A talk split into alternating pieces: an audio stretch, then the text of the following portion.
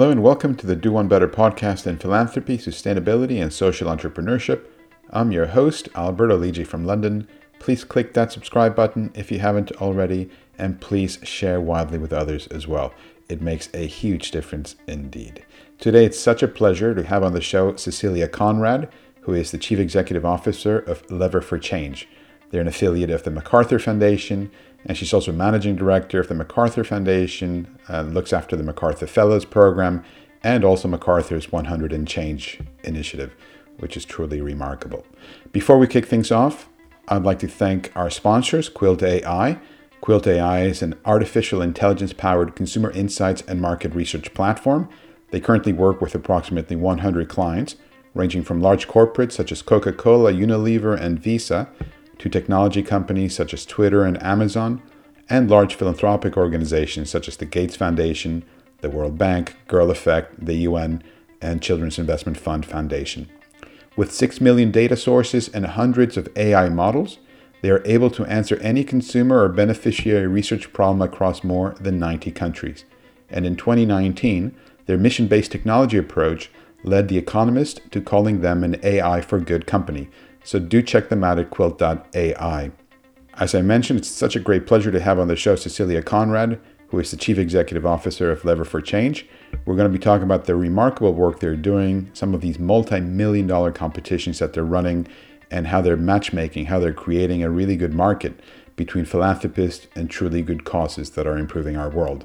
So, without further ado, Cecilia, a heartfelt welcome onto the Do One Better podcast today. Welcome and thank you. And I am honored to be part of this. Oh, well, it's such a pleasure. I know we spoke the other day and we're getting acquainted and learning a little bit about each other's work, and you're doing some remarkable stuff. Why don't we start by finding out a little bit about Lever for Change? What is Lever for Change all about? So, Lever for Change, this is a relatively new affiliate of MacArthur. We're two years old. And our focus is unlocking philanthropic capital for social change. Our goal is to address what we call the aspiration gap. This is the gap between what ultra high net worth individuals want to give for a social change and what they're actually managing to do. And what we do is offer services. We we customize, design, and manage competitions uh, for individual donors, for small family foundations, and for a few institutional funders then every competition is going to generate more good ideas than that individual or single donor is going to want to fund. So we are in the business of collecting those and sharing those with other donors.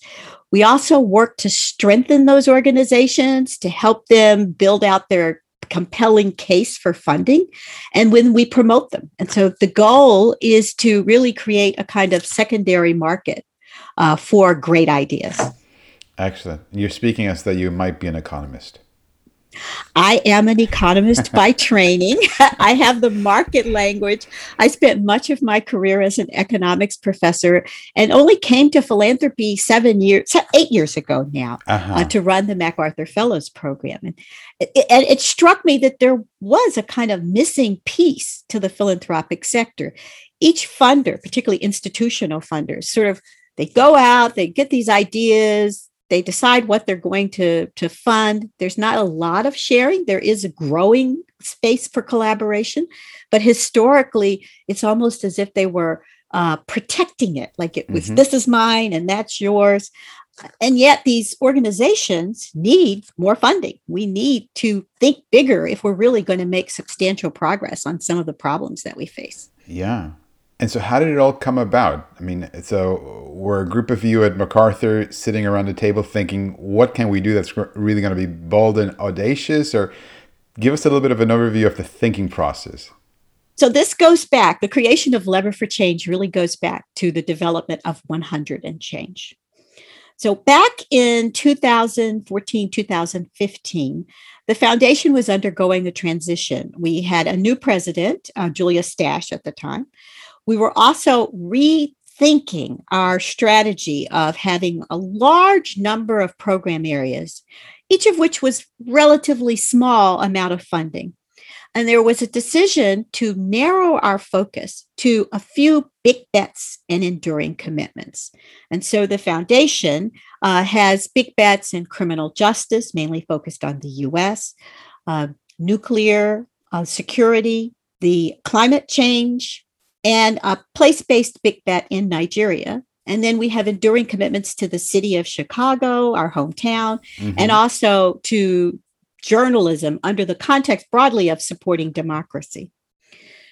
When we made those decisions, it became just crystal clear that we had made those decisions, that our board and our staff had decided what would be important for us to focus our attention on. And this was really kind of early where there was a beginning to question how much control over the decision about what problems we'd work on and which ones we weren't was in the control of a small number of, of individuals who were embedded in these institutional funders, not necessarily the most diverse group of people. Mm-hmm. In recognition of that, and in recognition that we weren't the smartest people in the room, Julia said, What if we set aside a pot of funds, kind of equivalent to what we might do in a big bet? but we don't decide how to spend it. Let's get external voices to the table. Let's bring the outside in to help us decide how to spend this, these funds. So she posed this problem to us in a small working group. So it really was a working group around the table, like you said, yeah. had to figure out, well, how do we actually make this happen? How do we implement this? So we came up with the idea for a hundred and change, mm-hmm. which at the time was really kind of unusual. We did a big global open call. We opened it to for profits, nonprofits. We said, tell us what you would do with a $100 million. And uh, we then had to figure out okay, if you do a big global, global open call, you're going to get a lot of submissions. How do you go about managing that? Um, and we ended up emerging with the idea of a competition, an open and transparent competition we impaneled a group of really smart people drawn from around the world in every sector and asked them to help us evaluate those projects. We committed ourselves to giving feedback to the applicants so that it, it wouldn't sort of be a complete uh, waste for those who didn't advance through the project. Sure. And so we we launched this and to as to see how it would go. And we were really excited with the outcome. and tell me about running competitions. I mean, it's probably it might sound easier than it actually is. I mean, one thinks, oh, a competition, you get a bunch of people who have ideas and you just put them around the table and we judge them and that's that. But it's not just any idea that gets to be judged. And it's give us, and it's also about the funders who come in and who might be involved as well. What's involved in running some of these competitions that we're talking about, where it's multi-million where your partners that are involved, also some of the biggest foundations and philanthropic outfits out there, and the ideas themselves really, really audacious, ambitious. And I think also a lot of organizations learn from you. I know you and I spoke that a lot of foundations are sort of picking up on what you guys have been doing. Give us a little bit of an overview of what's involved in getting such a such a massive sort of competition out and running, up and running.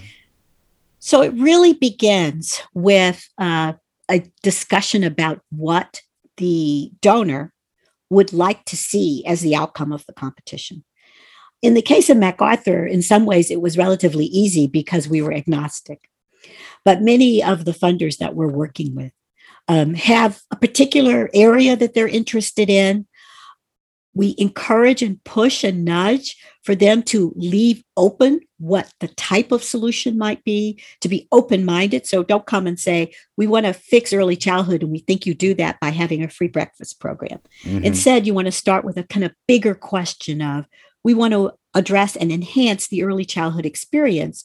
And then you ask, what are your ideas for how to do that? So there's a bit of of advising and support for the donor to help get them to that stage. And then they have to make decisions about how important is evidence for you are you are you more interested in a very early stage idea that you can take some risk uh, is this something that you want to have uh, be global or do you want it to be place based or local? That helps to inform a set of criteria and we have a discipline. You can only pick four. Okay. four criteria, uh, partly because uh, past knowledge is that this is what judges are capable of really assessing but it also does force you to focus on what's the most what are the most important things for you. So for example for 100 and change our four criteria were uh, impactful evidence-based feasible and durable. Durable meaning that it had legs beyond our $100 million grant. Right. we have had other competitions that have focused on wanting to have community-based leadership or who want to focus on how will it enhance equity. So there you can define the criteria to match up, align with what your ideas are. The next step is to go out and find the right people to be part of the judging process. Uh, and, and that's really been just inspiring to know how many people, when they hear about this opportunity, are willing to step up. Uh, our judges thus far have been volunteers and they volunteer their time not only to score, but judging involves more than scoring. We ask every judge to write constructive comments. Right. So, um, and then there's the application. We have a template we now use, so that has gotten simpler along the way. The process itself we use a uh, electronic platform for we for applicants to submit and for judges to score. That has to be developed and then there's the whole process. And and you always think i mean it depends a lot on how many people apply but we run webinars to inform. We're constantly answering questions. And then we also respond to uh, each application with feedback about that individual application as it moves through the process itself. So there is actually a kind of elaborate apparatus particularly if you want to do a competition that is open and transparent and has a level playing field. So one mm-hmm. of the things we do is we have an organizational readiness tool for potential applicants to assess do I want to invest the time in this application?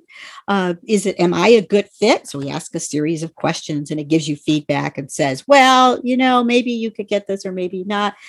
Um, and then we're constantly doing evaluation to assess both the applicant's experience. Did they think it was worthwhile? What are some tweaks we could use to reduce the amount of time that they have to commit? Have we really aligned with whatever the donor's interest? Once we get to the finalists, so the judges do their work and we get the rank, topped rank, and then the donor helps go through and decide which ones are going to be the finalists. We have found that very few organizations have had an opportunity to think as big as we're talking about. So we get the finalist, and they usually have this great idea, and it can be evidence based and have met all of our criteria, but frequently they don't have a tactical plan about how they're going to scale it. And mm-hmm. the grants we're talking about, our competitions have a minimum award size of $10 million. This is about scale, right? Sure. So we bring in a support to help them really build out that last those last steps the tactical strategy to help them uh, fine tune their messaging they revise their proposals and our goal is to make the donor's decision as hard as possible. And we have succeeded i think in that regard. Oh yeah I really like the fact that you you nurture those conversations and those applicants. You sort of help them through the process. So it's not just a lonely endeavor with you know win or lose, but it's a constructive exercise. Even if you don't win, you still win somehow by That's walking away. Yeah, you walk away more enriched. What about the market itself? So I knew Lever for Change, and you touched on the marketplace before, but you guys seem to be a sort of matchmaker, helping those philanthropists, those philanthropic advisors with really great vetted evidence based causes. Give us a little bit of a flavor for the market. What does that look like? How efficient is it? Where are the opportunities or the bottlenecks? Yes, yes. We're still learning. I'm going to preface everything I say when I'm not Excellent. sure we've got the secret sauce yet. Okay. uh, we, um, with the first 100 and change, we had an event to introduce the organizations and we invited other funders and we thought oh great they'll see how great these are and that will that will solve the problem. Uh, and indeed there are funders who stepped up based on just the information we provided as part of our announcement of the finalists. But what we have learned since then is that it really helps to be a little bit more of an active convener.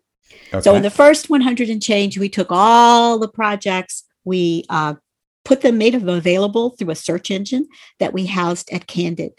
Uh, and that and we've done that again this time so every submission to 100 and change is available to the public to other funders to anyone but if you build it doesn't mean they're going to come Uh, and one of the things we learned is that donors told us that the amount of information on that site was a bit overwhelming. Okay. So we created another. Where, where is that site, by the way? That site is at Candid, and it's uh, if you go to Candid Solutions Bank, it'll show up as the Hundred and Change Solutions Bank. Candid is what used to be called the Foundation Center. Okay. So we then tried something else. We have created what we've called the Bold Solutions Network.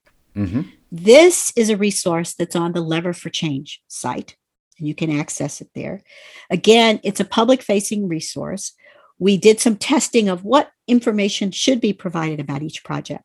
But this is limited to the top scoring applicants from each one of the competitions we run. So it's more highly curated.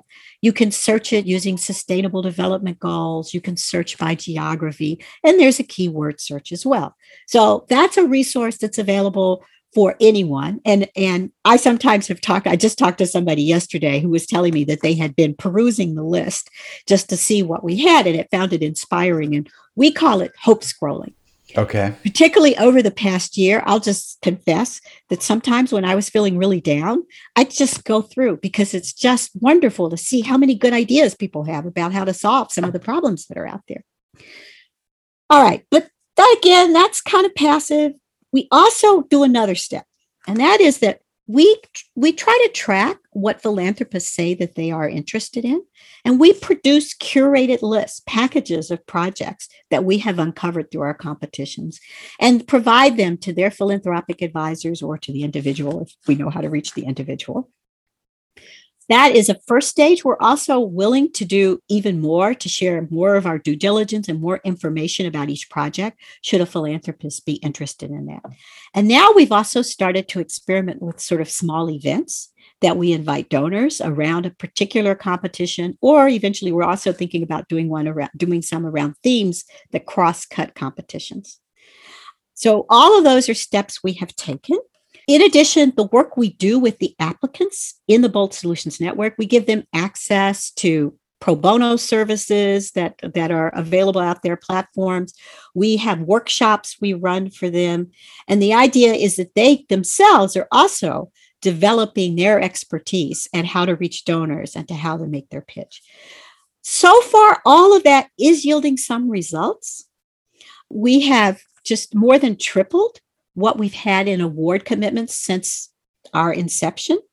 And we have this goal this year of taking of the awards that we're making this year of at least doubling the amount of the award in terms of additional uh, funding for organizations. We have are halfway there. We have this year, we have 158, 150 in award commitments. We're at 78 million right now in extra extra funding, the funding that goes above and beyond what was the initial commitment.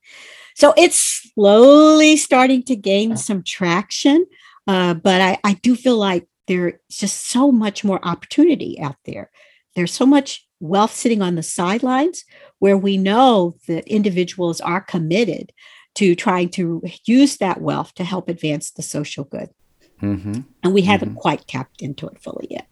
How do we get some of that wealth that's sitting on the sidelines, as you say? And on the high net worth side, you know, if we're looking at the performance of the stock market, uh, the Nasdaq, there's a lot of money out there. A lot of people who are who have a great deal of resources, but perhaps don't quite know where to start or how to start or how to do their philanthropy well.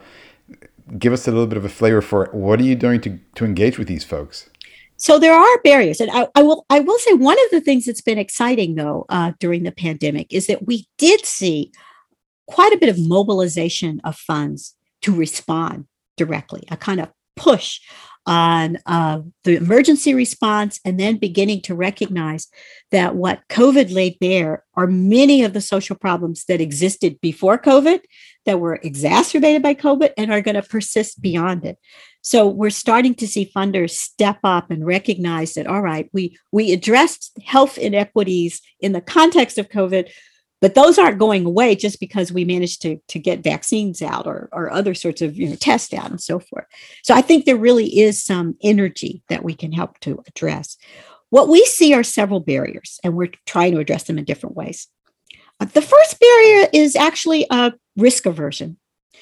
Uh, it, and it's interesting because many of the of the high enough wealth individuals we're talking about were entrepreneurs and so you think okay these are risk takers but when it comes to philanthropy they feel a little at sea and they're worried about making a mistake they're worried about uh, giving money to something that doesn't yield an impact or to an organization that really can't deliver and they're worried about it because it does tend to be a public act and there is public commentary that may respond to that so the risk aversion is one issue. And what we try to do is, first of all, we've created a very rigorous process, mm-hmm. which we hope will help to reduce the concept that there is some risk here.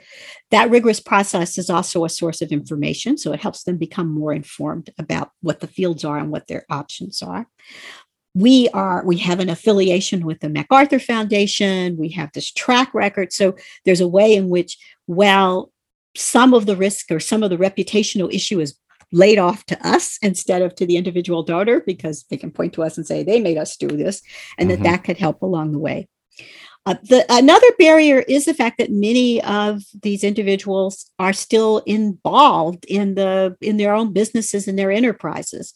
Uh, a few have started to devote their time 100% to philanthropy, but many have not. So there's a time element. And what we do at Lever for Change is that we can be kind of the back office, the infrastructure, particularly for donors who don't want to set up their own formal foundations or build out a huge staff. We've worked with uh, father and son who were just starting their philanthropy, and literally there was a foundation staff of one.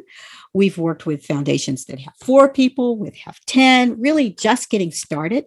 And our process can also do a landscape review to help inform what they're going to do down the road. So we're finding that that's appealing. There are also people who want to do the competition to kind of say, I am here and this is the start of my philanthropy, because you can, if you want, make some noise with it. Yeah. And what about on the opposite side? So you can make some noise. Some people are actually adamant that they don't want to make any noise at all. And sometimes it's difficult to not make any noise when you're giving away millions. Uh, how do you how do you handle that? It is, it is. We do have two competitions right now where the donors are anonymous. And it's precisely this. The, um, there's a certain humility.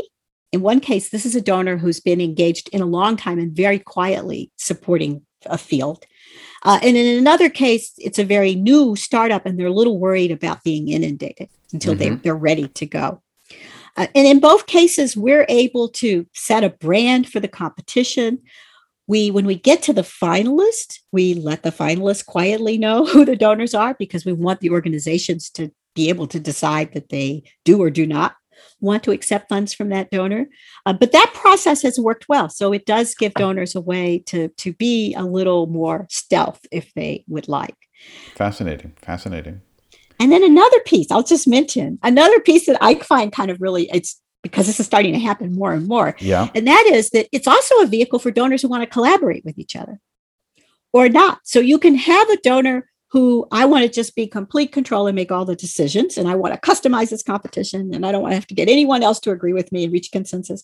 Or you can have a group of donors who come together, as we have with our Equality Can't Wait uh, challenge where three donors have come together to fund the initiative and will be giving out multiple awards. So it's also a vehicle for collaboration. That is such a good point. I know a lot of the philanthropists I advise have that sort of aspiration for collaboration, which perhaps in the early years wasn't so so robust or so so clearly evident, but now it is. And you do see a lot of collaboratives out there coming to the fore. Tell me a little bit about that piece specifically, so the collaboration. If you have some philanthropists who are involved in who, who have alignment in terms of thematic area that they want to back, they want to collaborate. Do they then delegate everything to you in terms of the the actual grant, the actual evaluation, the whole administrative side, if you will, of how this whole exercise works? Well, so far, uh, we haven't had anyone delegate the grant administration to us. Okay. That's a, a, capacity that we are developing and, and have available. But uh, we have worked, for example, we have a group of philanthropists who are collaborating together on our um, Larsen Lam ICONIQ Impact Award. Uh, that's focused on durable futures for refugees. And they have actually used the vehicle of a donor advised fund housed mm-hmm. at uh, Community Foundation. So the donors are putting their funds there, and the grant will ultimately come out of that fund. But uh, what we do is advise all the way up to that selection process. So the competition does a lot of the early work. The judges do the evaluation and we can narrow the field. But once we get to the finalist, we're sort of deeply engaged in the due diligence work, uh, in the analysis of the strengths and weaknesses of each proposal, and in working with the donor to see which one of the grants may best align with their interest. I said earlier, though, that our goal is to make those finalists as strong as possible. And what we have found is when you get to the finalists, it really is the individual donor kind of picking something that best aligns with their taste. And then we have taken those other four and started to present them to other other donors who maybe find one something about the other four more aligned with their taste. So that that part is kind of exciting. It's a little bit of an ecosystem. Yes, yes. Sounds great. Sounds really good what can other people learn from you? And I remember I was speaking with John Goodwin at the Lego Foundation in, in a podcast that we did maybe now over a year ago. And um, and I remember they'd granted out a hundred million here, a hundred million there, and I remember he he'd specifically mentioned, if I recall correctly, MacArthur's uh, hundred and change. What can other people learn from from you guys? So, you know, the Lego is a great example because they deserve some of the credit for Lever for Change. I think if they hadn't made those additional grants, it wouldn't have really hit us that this was possible. And what what others can learn is that we have vetted these projects. We have a transparent process. We can tell you what criteria we use. Uh, so there is an opportunity, as opposed to reinventing a space, to take a look and to share. And I think that's also a mutually beneficial exchange. We mentioned earlier the existence of some other big collaboratives out there, uh, like Blue Meridian, Co Impact, Audacious. We all talk. Mm-hmm. We share. We say, look, you know, here's an exciting idea that may align with what you're looking for. And that that I think is a culture that could really enhance philanthropy and particularly for those who are relatively new uh, who are coming in. You know, you have these legacy institutional funders. Take a look at their portfolios. If you're if you're trying to figure out how to start, and sometimes when I talk to people, they say it's just so overwhelming. I don't know where to begin. If you're trying to figure out how to start, look at some of the existing portfolios, talk to those program officers, and think about that as an opportunity to piggyback on the knowledge that's already out there. Yeah, yeah. I was thinking about co-impact when I was thinking about collaboratives, and I've had Olivia uh, Leland on on the podcast yes. uh, before, and they're doing some amazing work. Now, a quick question I just wanted to drill into a little bit more on the collaborative side is, and you mentioned risk, uh, the the appetite for risk. What's your approach to segmenting these a little bit? We have a number of in-depth conversations about their appetite. And, and one of the things not surprising you you'll find is that if we're talking $100 million there's less appetite for the untried idea. Uh, but uh, for example some of the competitions we've run around 10 million there is an expectation that there is some evidence that this idea will work and that you want the team to have the right expertise on the team, but a little more tolerance for the possibility that this grant will let you run a really significant pilot to be more persuasive, particularly to government agencies and some of the big international agencies, that this is an idea worth developing and disseminating more widely. So you'll find that there are some funders who are willing to kind of hit it at that, that edge. We we haven't yet, but we hope that we have a funder who really wants to go even more early stage and puts all of the weight on something that is truly innovative, uh, but requires scale to, to demonstrate its feasibility. We're still looking, but if there's a funder out there who wants to do that, I'm here. excellent, excellent, excellent. Now, you've been around for two years. If we're looking at eight years down the line or nine years down the line, that'll take us straight into 2030 for the Sustainable Development Goals. yes. Where do you see th- what, what would you like? Um, what would success look like to you for the next 10 years for, for, for Lever for Change? Well, our aspiration is that by 2023, we've unlocked 1 billion uh, uh-huh. for social change. So you're thinking small. I'm thinking small for the first. I am because I think one billion is not enough. Yeah. uh, so what we're hoping is that if we've managed to do that in our first three or four years, that we will start to to gain some momentum. that we will have really built out this possibility for leverage, the multiplier effect of each competition that we run, and that we will be able to multiply that 1 billion into 5, 10 billion over the next eight years. Mm-hmm. A key takeaway for our listeners, anything in particular you'd love for them to keep in mind after they finish listening to today's episode? I'd say first that solutions are possible. It's it's it's sometimes um, hard to kind of see the light at the end of the tunnel. We and because we tend to work sometimes in very incremental ways. And that what we're trying to argue is that we need some philanthropy that is committed to scale, to really moving out large amounts of money over multiple years to give the NGOs who have these great ideas the space, the opportunity to focus on doing the work as opposed to where the next tranche of funding is going to come from, to make big plans to really play out and scale that idea. And that for that, you need large multi-year commitments. And that's something that we're trying to, to promote. I love it. I absolutely love it. Well, here's to your continued success. You've been listening to Cecilia Conrad, who's the Chief Executive Officer of Lever for Change, who's doing remarkable work. And Cecilia, really heartfelt thanks for joining us today on the Do One Better podcast and for shedding so much light and passion on the work that you're doing. Thank you.